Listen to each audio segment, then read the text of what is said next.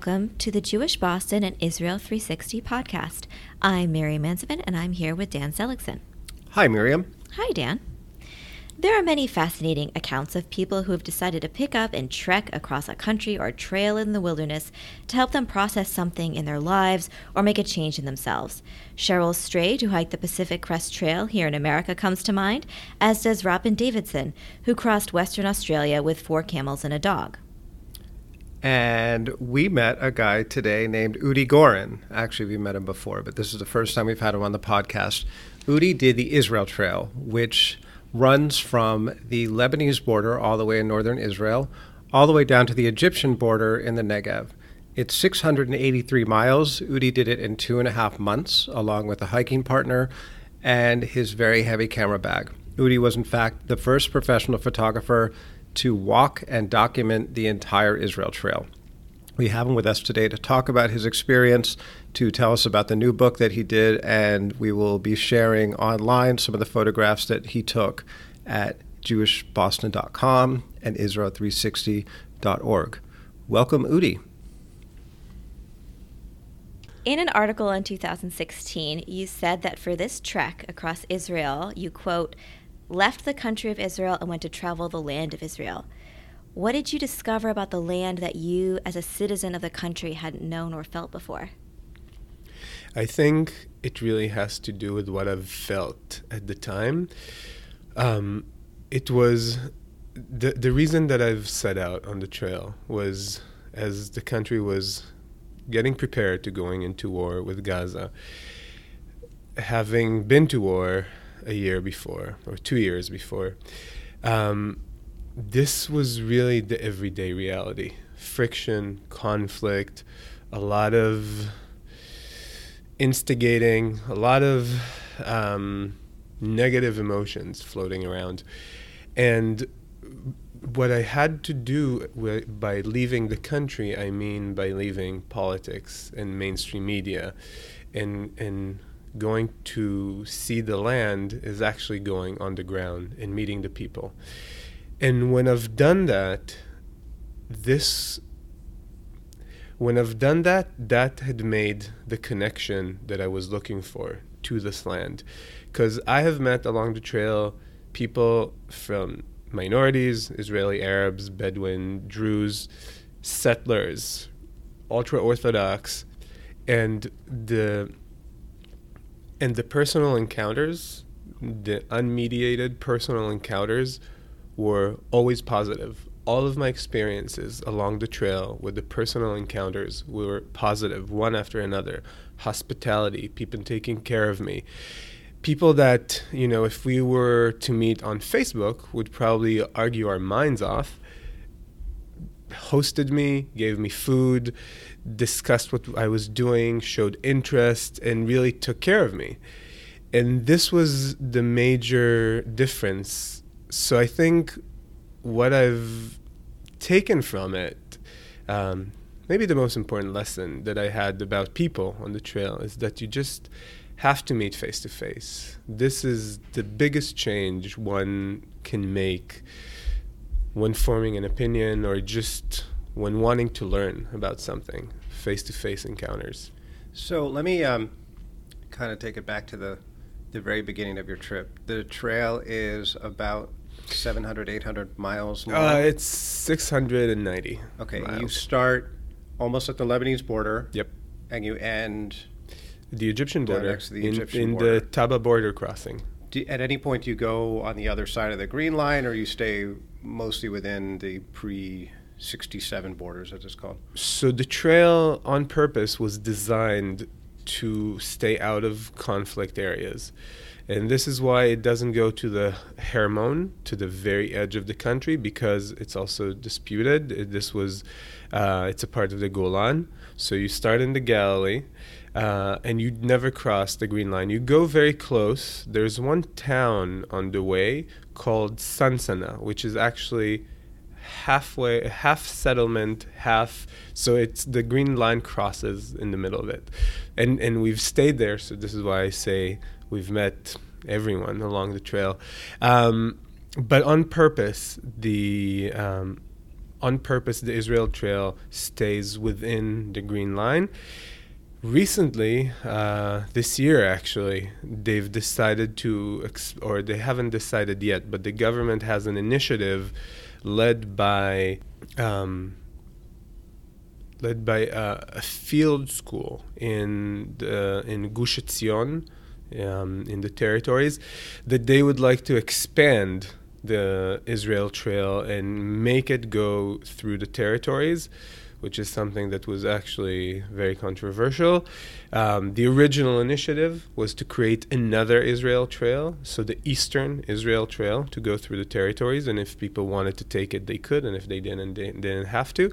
And then this year, the government said that they were going to expand and make it a part of the trail. This year? Huh. Yeah, yeah. What a, a coincidence. A, few year. months ago, yeah. um, so I, um, I, you, you started in the Galilee, which you mentioned in one of your blogs is thick, aggressive forest and not great footing, a lot of rocks. Um, I'm kind of wondering about the the trail system itself. I read this amazing book by Bill Bryson called A Walk in the Woods Mhm. about the Appalachian Trail. Have Yeah. you read it? Watch the movie. Okay, you should definitely read it. It's it's Yeah. fantastic.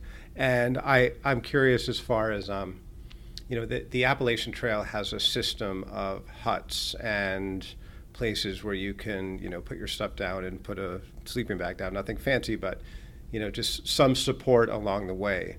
Israel being a much smaller country, maybe you're always going to be going through a town or something. But when you go along this nearly 700 mile trail, are there are there ways in which you can refuel, sleep in a you know with a roof over your head, or was it really roughing it? So the the biggest advantage of the Israel Trail is that because Israel is so small, you're never too far from a town or a grocery store or a kibbutz or whatever. Um, so if you wanted, you could stay on the trail, camp out every day, rough it. Um, or alternatively, you can always deviate and walk, you know, another mile or so, and walk to the nearest um, kibbutz or moshav or town, or just find a gas station where you could find your supplies. The only part where you really, really have to rough it out is the Negev. Once you cross Arad to the south, then from Arad south, there's only four other towns, and this is a third of the trail. So you Oh. have like three weeks left. So you got to be ready. You, have, to be, totally ready. prepared So, for that. Exactly. So when you, I'm, I'm gonna, I, we're gonna get to other questions, but I just No, have go so many detailed questions for Do you it because up, this Dan. is the kind of thing I want to do with my life. Go on this trail. Mhm. Um, do you have to bring everything with you because obviously the the weather in the Galilee and the weather in the Negev, despite Israel being a pretty small country, is completely different. You're in a totally different climate. Do you have all of that stuff in your bag? Like, do you got your Galilee shoes and your Negev shoes? You have your your Galilee coat and your Negev shorts. Like, is it all there on your back from Uh, the beginning? So the answer is yes. Um, Impressive. The, Okay. Because the weather does change dramatically. Um, it's actually much more moderate in the Galilee, both in the spring and in fall, depending on when you leave. But in both times of year, it doesn't vary that much. It can rain, so you need a raincoat, but it wouldn't get that cold or that hot. However, when you reach the desert, then if you're there in fall time or winter time, then nighttime could be very close to freezing. Whereas in the daytime, you're walking in your shorts and short sleeves. Um, so, yeah, so you take all of it with you. Some people again, this is maybe the biggest difference from the Appalachian Trail is that you know, in on the on the Israel Trail, you can always call your mom and ask her to get your stuff, and it takes her like an hour and a half wherever you are to get it. Um, so this is a huge advantage that you could actually you know go ahead of time, leave stuff somewhere. Um, so if you if you wanted so for example, we started out with a tent on our backs, uh, with a bunch of gear that we didn't need for the Galilee, which we've left at a friend's house, and then just later picked it up Um, the friend brought it to my parents, and then when we got to Central Israel, we got it back, and then we took it with us. So this is a big advantage that Israel has. So you talked a bit about how you met different people from different walks of life in Israel. Um, I'm interested to know about the wildlife you met as well. Uh, what were some of the most incredible or adorable uh, animals you saw, and also did you have any uh, scary encounters with wildlife on the trail? So, sadly, Israel doesn't really have big wildlife anymore, large animals. Um, or large mammals. We do have uh, larger antelopes. We have ibexes um, that are very skittish. So uh, on first sight, they run away. Um, lots of deer, which was wonderful to see because actually deer are a sign of a healthy ecosystem.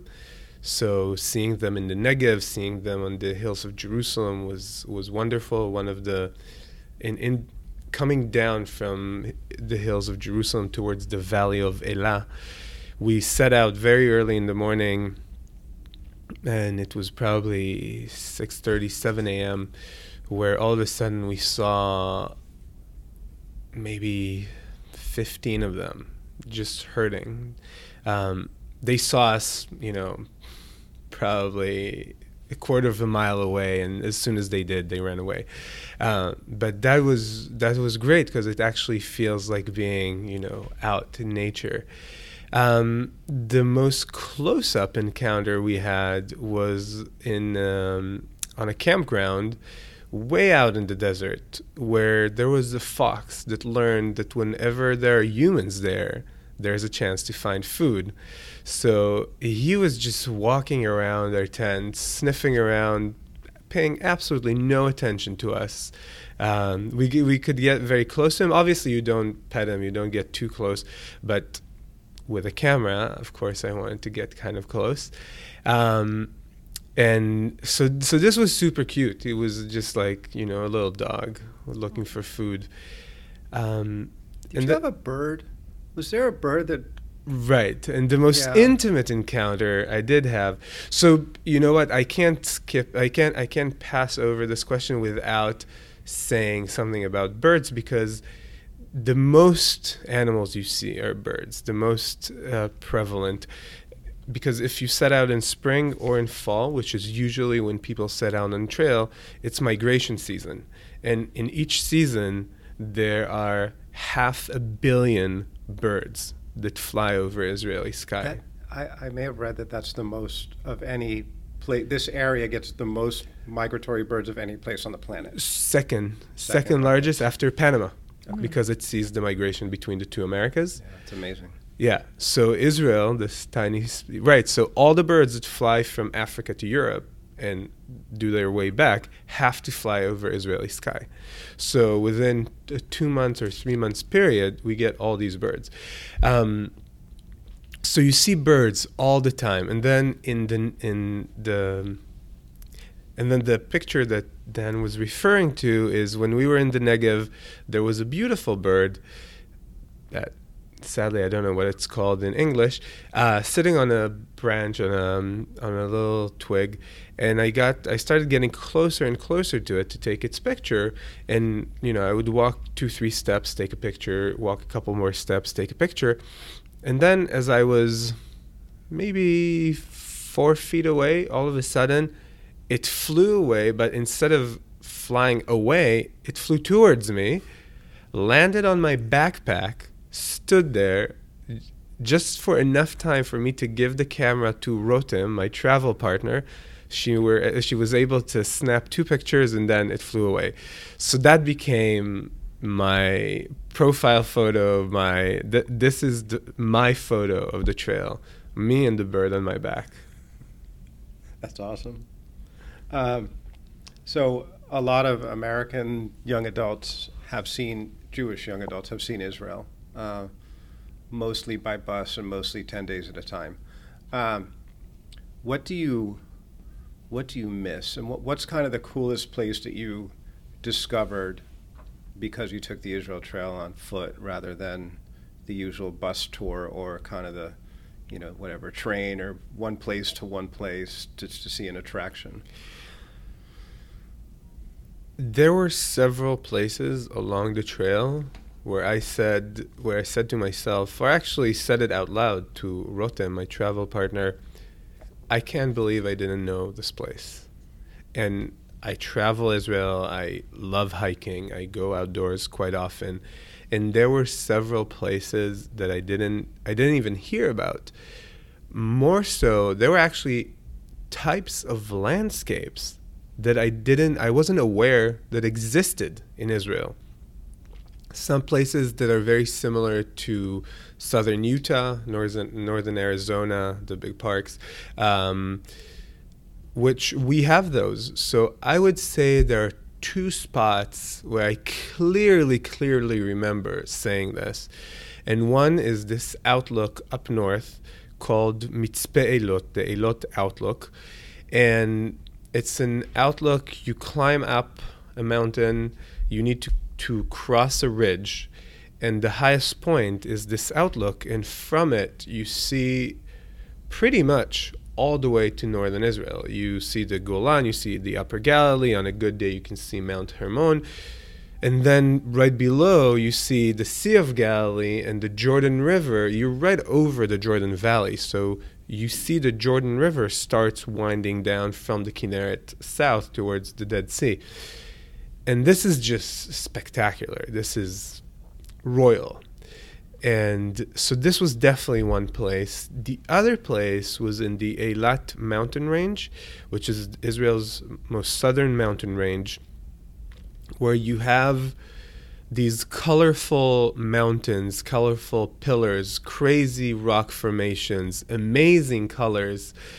And and those were just places you know you walk down in this it's like a movie set on on your left there's a pink mountain and then there's a purple mountain and then there's this huge yellow rock and and this was an area that I didn't even know existed in Israel Let's go. Let's go now. Yeah, let's, let's go. stop the podcast. let's go. let's leave I'd take you disgusting there. Boston and go. I'd take you there It's about to snow. Let's get out of here. How did the walk help you understand what's amazing about Israel and what challenges remain? I think uh, uh, wow good know, That's a big question. the walk really helped me gain perspective. And this is true for myself, for my personal life, but this is also true for me living in Israel. And it helped me remember that, and it, and I'll, it helped me remember, without going into the politics and the, the bias of media, that what you hear and what you see is not necessarily reality. It's just a part, sometimes a small part of reality. And I think that the and I think that what it really helped me do is find my place in Israel in spite of still being unsatisfied with its politics. A lot of times there's a lot of friction. It's I'm still struggling with coming to terms with with a lot of problems that we have like a lot of other countries have problems, but this is my country and this is, you know, what the place that I care about. And and a lot of times I would get very, very frustrated. Still, I would get frustrated.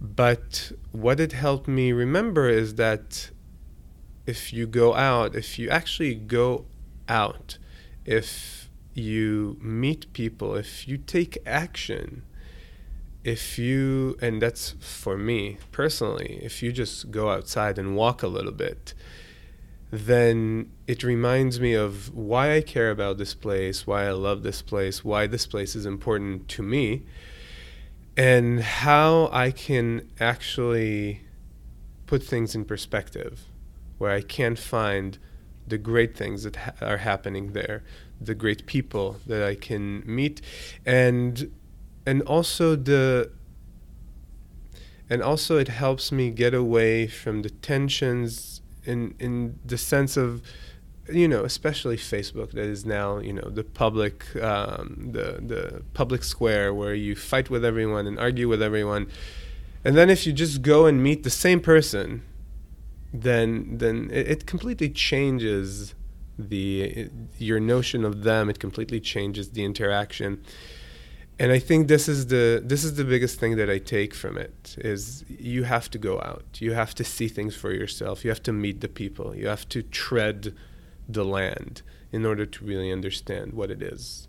So, being that this is Israel and you know the Jewish state, um, we think of spirituality as uh, some of us think of spirituality as limited to Jerusalem, parts of the Galilee, Hebron, you know, places where there are you know spiritual markers of Judaism based on things that happened there. But along the trail, did you find places that were for you spiritually, or if you're not into that, powerful in some other way for you that you just felt there's something here?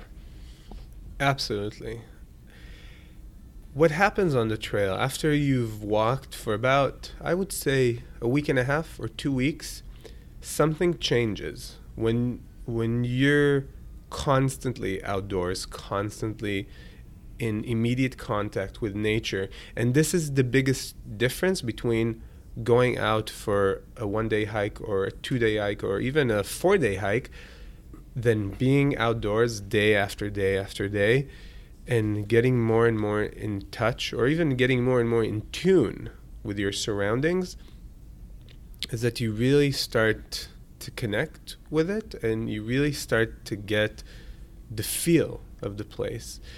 So let's say when we were in the Galilee, it was very easy to understand why the legend of Rabbi Shimon Bar Yochai, that he sat under a tree for I think 14 years and lived off of carobs and water and came up with Kabbalah and, and you know became this righteous person when you're there, it's very easy to understand how he did it or why he did it or why this place lured him to do this. Um, and I think more so, so I, I love the Galilee, the north is beautiful, but really what speaks to me is the desert. And when you reach the desert, when you're kind of, I would say, towards the the Eilat mountain range. So in the Timna Valley, around that area, where not many people go, you see very very few hikers, hardly any villages. You you don't really meet anyone, and you're faced with these immense landscapes. You know it the the there aren't that many places in Israel when you can see so far into the horizon. And when you're at a vantage point in that area, you see for miles and miles ahead, and it's quiet, and you see hardly any signs of humans. And here and there, you would see a deer, and you would see, and, and it's very natural still, it's, it's very intact.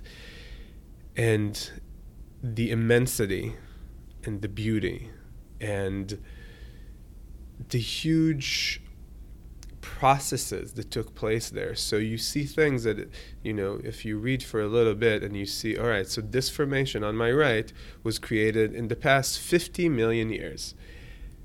And it puts it puts you in perspective. It gives you some humility. This is this really is it.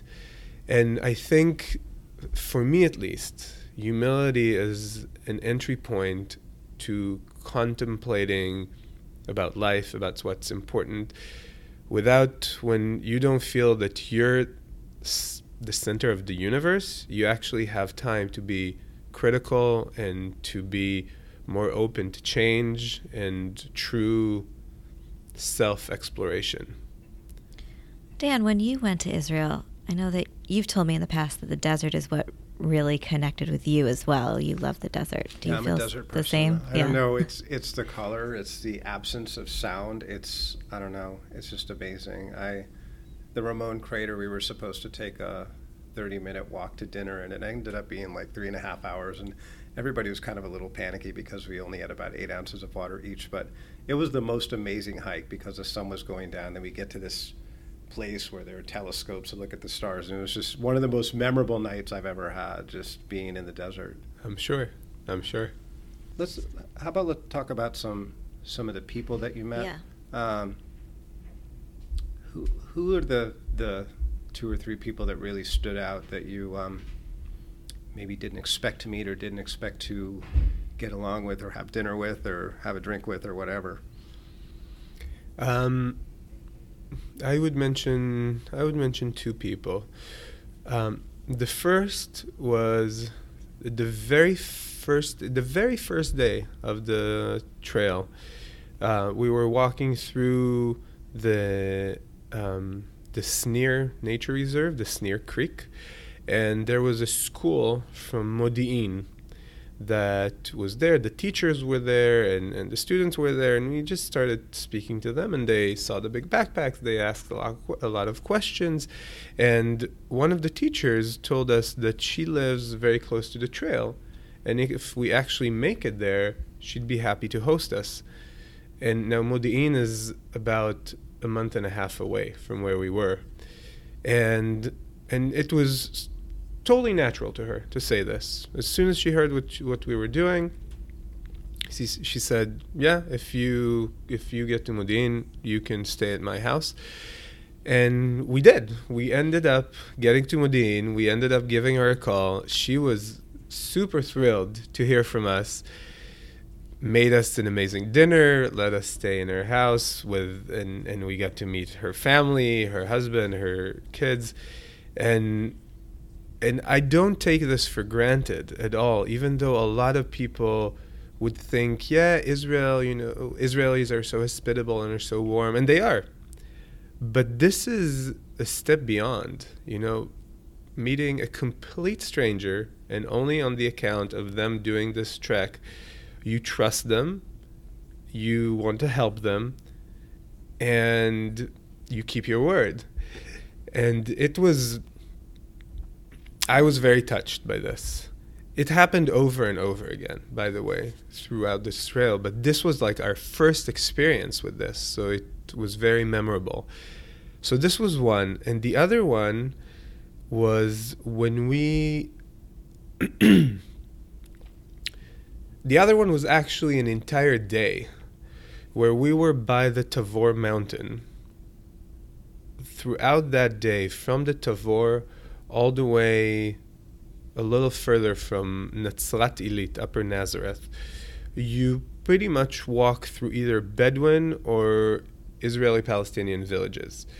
And I had no expectations. I, I, you know, it was a very, very tense time in Israel. There were not only the conflict with Gaza, but also at the same time, there were a lot of things happening in Jerusalem. So a very, very tense time. And I, I don't think I was intimidated in any way, but I didn't expect anything from anyone. And in every single village that we passed on that day, we were in we were greeted with amazing hospitality. So the first village in Shibli, we were invited for breakfast with a woman that just saw us. And we asked her to fill up our water bottles and she set her she set us down for breakfast on her porch. Um, and then later we went to another village. We went to this restaurant owned by um, by Israeli Palestinians. And at the end, not only did we sit there and had this great conversation, but at the end we had to argue to let them to let us pay for what we ate. And then the last place was another uh, Israeli Palestinian village that we went into this stationery shop to buy a notepad, and the owner would just not let us leave he took us he set us down for coffee and offered us food and took us into his house to tell us about his family history and about the village and made sure that we were okay and that we knew the way and wanted to take care of us and just this entire day was full of these amazing encounters where we really didn't expect any of them. We're going to have photos, right? Yeah, You- oh, of all of okay, these, good. yeah. Good. I want to see these people that we're Yeah. talking about because it just sounds fascinating. Um, I want to I want to go back to equipment because you know I'm obviously prepping to do this myself. Uh, you are a photographer, professional photographer. Yes. and part of your trip, and we see the book that we're going to talk about in a couple minutes. Um, part of the goal of this trip was to take photos along the way. Absolutely. You had said you were the first professional photographer to do the whole thing. First professional still photographer to So- walk the whole thing consecutively. And that was an extra 10 pounds of gear that you had, or how much were you carrying because of this? I would say it a little bit more, Wow. probably around 12. Yeah, I carried. So all your stuff, then 12 pounds for camera gear. yeah. I guess it's more of a observation than a question, I guess. But you know that so we now all have cameras on our phones, and some of them are pretty good. Uh, as a photographer, um, what would you say to people who go to places like this, relying entirely on their iPhone 8 to photograph amazing landscapes rather than rather than a real a real setup? I would say just decide what's important to you. Because for me, it was a constant struggle between being there and documenting it. Yeah. And I think it took me probably about three weeks to find the balance and to be able to say, all right, this is, I don't need this picture, or I only need two pictures of this, and then I can be present. And I would say if you don't really have any major intentions for these photos, then then sure, go ahead and experience it. I think experiencing is you know, in the long run as a human being is more important than documentation or than having a selfie and posting it to Facebook. Um, on the other hand, if you are actually, you know, if you really want to if you want proper pictures, if you want to have a variety of the scenes, if you want to have the capability of actually documenting what you see in the best way possible, you have to carry a setup. But it comes with a cost. Not only the weight, but also the time. And also, it means you're away from the experience for a while and you're just documenting and you have to give it time and you have to focus put your focus there. So i would really say it kind of depends on what you aim to do. And um, luckily in terms of weight specifically now more and more you can actually get great setups mirrorless cameras um, that weigh far less and have great quality um, so at least in in terms of weight, you can actually balance it out a little bit. Yeah, I get being present is such a huge thing. I it's such a balance when you travel to be like, I want to capture this so I remember that I did it, but then to live it while you're in it because you only get to do it once. You know, you only, I mean, you could probably do it again if you want to, but you only get to do it the first time once. Absolutely. And you just want to be there for it. Yeah. Absolutely. My my travel partner, Rotem, she is she's amazing in many ways, but she was really an inspiration for me to see what being present means cuz I always default to documenting. You know, I have I always have a camera at hand. I always want to capture the moment or capture the experience. And it, really was a learning experience to see her, to to speak about this, and to really find the balance because I did want this to be a meaningful experience, not just you know a great collection of photos. So, what's some other key advice, not just equipment, but for somebody who wants to do something like this, like Dan clearly does, uh, a trip either in, in Israel or in their own countries, what's some key advice that you can give somebody about how to prepare and um, get ready for something like this? Number one, get good shoes, good socks, good underwear. My number one advice. And test them all out before you go on the trail. This is the most important thing in the world. We saw people that were in misery hiking in the most amazing landscapes and either their shoes didn't fit them or the backpack didn't fit them because they borrowed from a friend and they were just in, in pain literally in pain instead of enjoying the amazing places they were in. So this is really the number one tip. Number two is get in shape.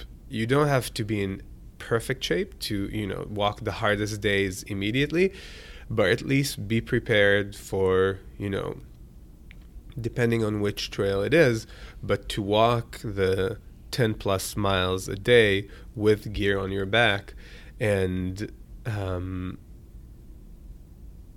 you know and not get injured right away or not um, be at a point where you don't enjoy the hike. One of the statistics I've heard, I don't know if it's confirmed that I've heard, that people who start from southern Israel, which the southern, the Negev part is much more difficult, considerably more difficult. You have to carry more water, logistics is more complicated, um, and, and the, the hiking days themselves are much more difficult. Lots of ups and downs, longer days. So the statistics I've heard is that about 50% of people stop the hike when they reach um, the Ramon crater, which is you know about 30 or 40 percent of the way c- because of injuries. And if you start from the north, you kind of ease in to the trail. It's still not easy, but you you have a lot more time to get um, get accustomed to it. So that would be my number two tip. Um, I wouldn't leave it at two because it's not a good number. So my number three um, don't overplan. Have enough time to be present. So you don't have to rush through. You don't have to race the clock. You don't have to finish at a, at a certain date, or or if you do, maybe plan to not reach, you know, reach a little bit before. You don't have to finish the trail. You don't have like it's not a contest because there is the most meaningful experience is when you have time to be present outdoors. For me at least. Um, and if you're not there i mean I, have seen people that were there to, to kind of to do it to check mark and they would do you know 40 ks so 25 30 miles a day because um, they wanted to say, all right, we've done it in 30 days, where everyone takes two months. And maybe they enjoyed it. Maybe that was their thing.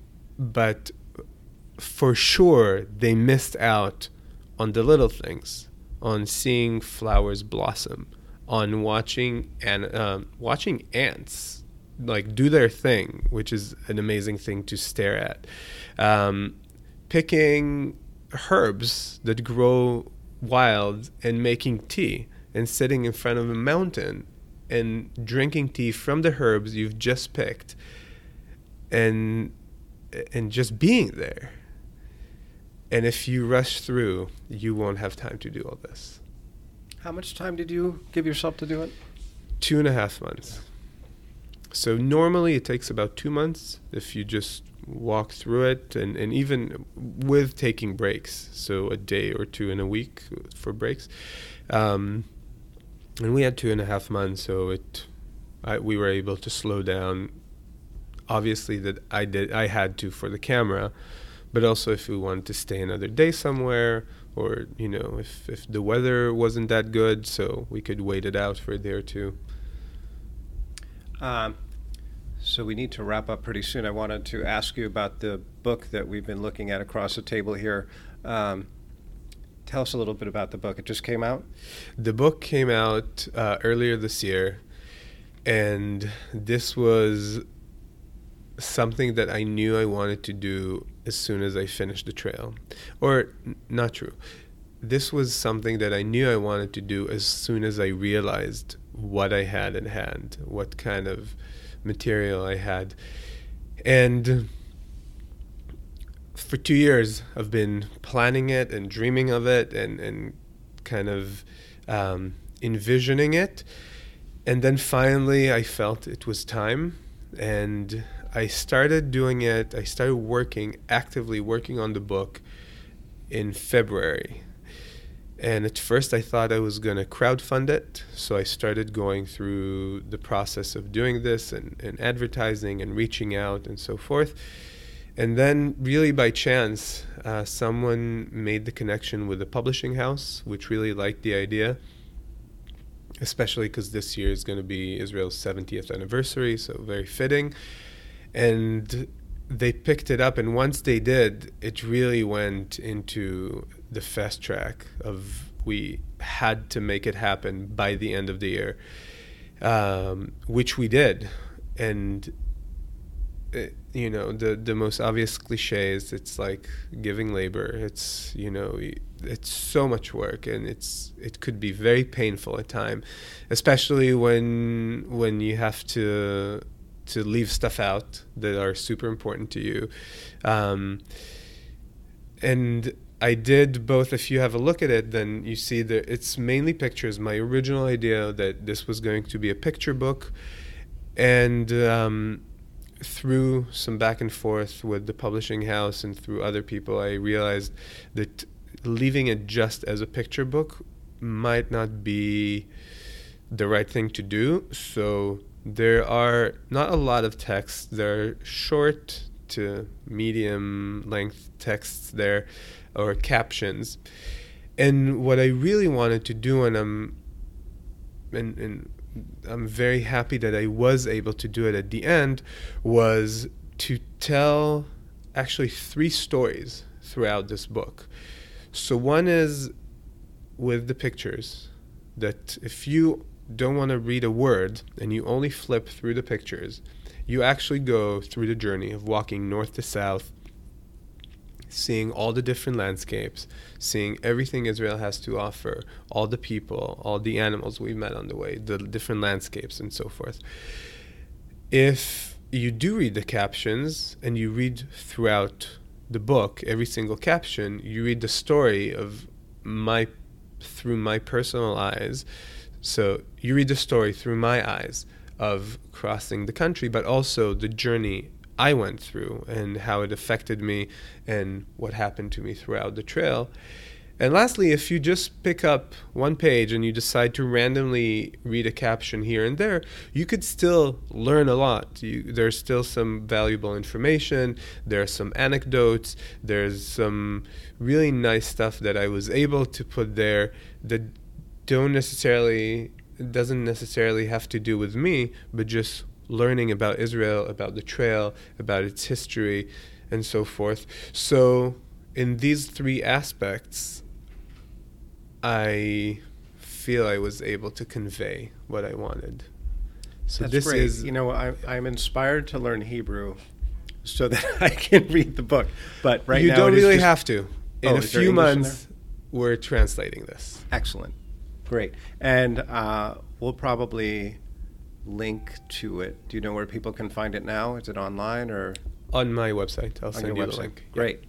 And in three months, we'll have English and Hebrew. Hopefully, I would say not necessarily three, but in a few months, we're going to start um, translating, and th- and then there would be an English version that will make it to the U.S. and will be available. Fantastic. Thank God. Then I can read it. Well, we can all look at the pictures anyway. Yeah. Well, this has been fantastic. Yes, I'm like, thank you. Likewise, thank you guys. I, I feel soothed by this conversation. like you're just a very soothing person, and I feel like you'd be a great person to travel with, and it's just a great if to you hear come, your stories. My, uh, this I this is a real invitation. If you come to hike, I'm going to do it. I'm going to do Let it. do it, Dan. It might do just it. be like a two-hour hike around Tel Aviv, but just you know, as good. We'll Let me know. Okay, excellent. All right. Well, thank you so much.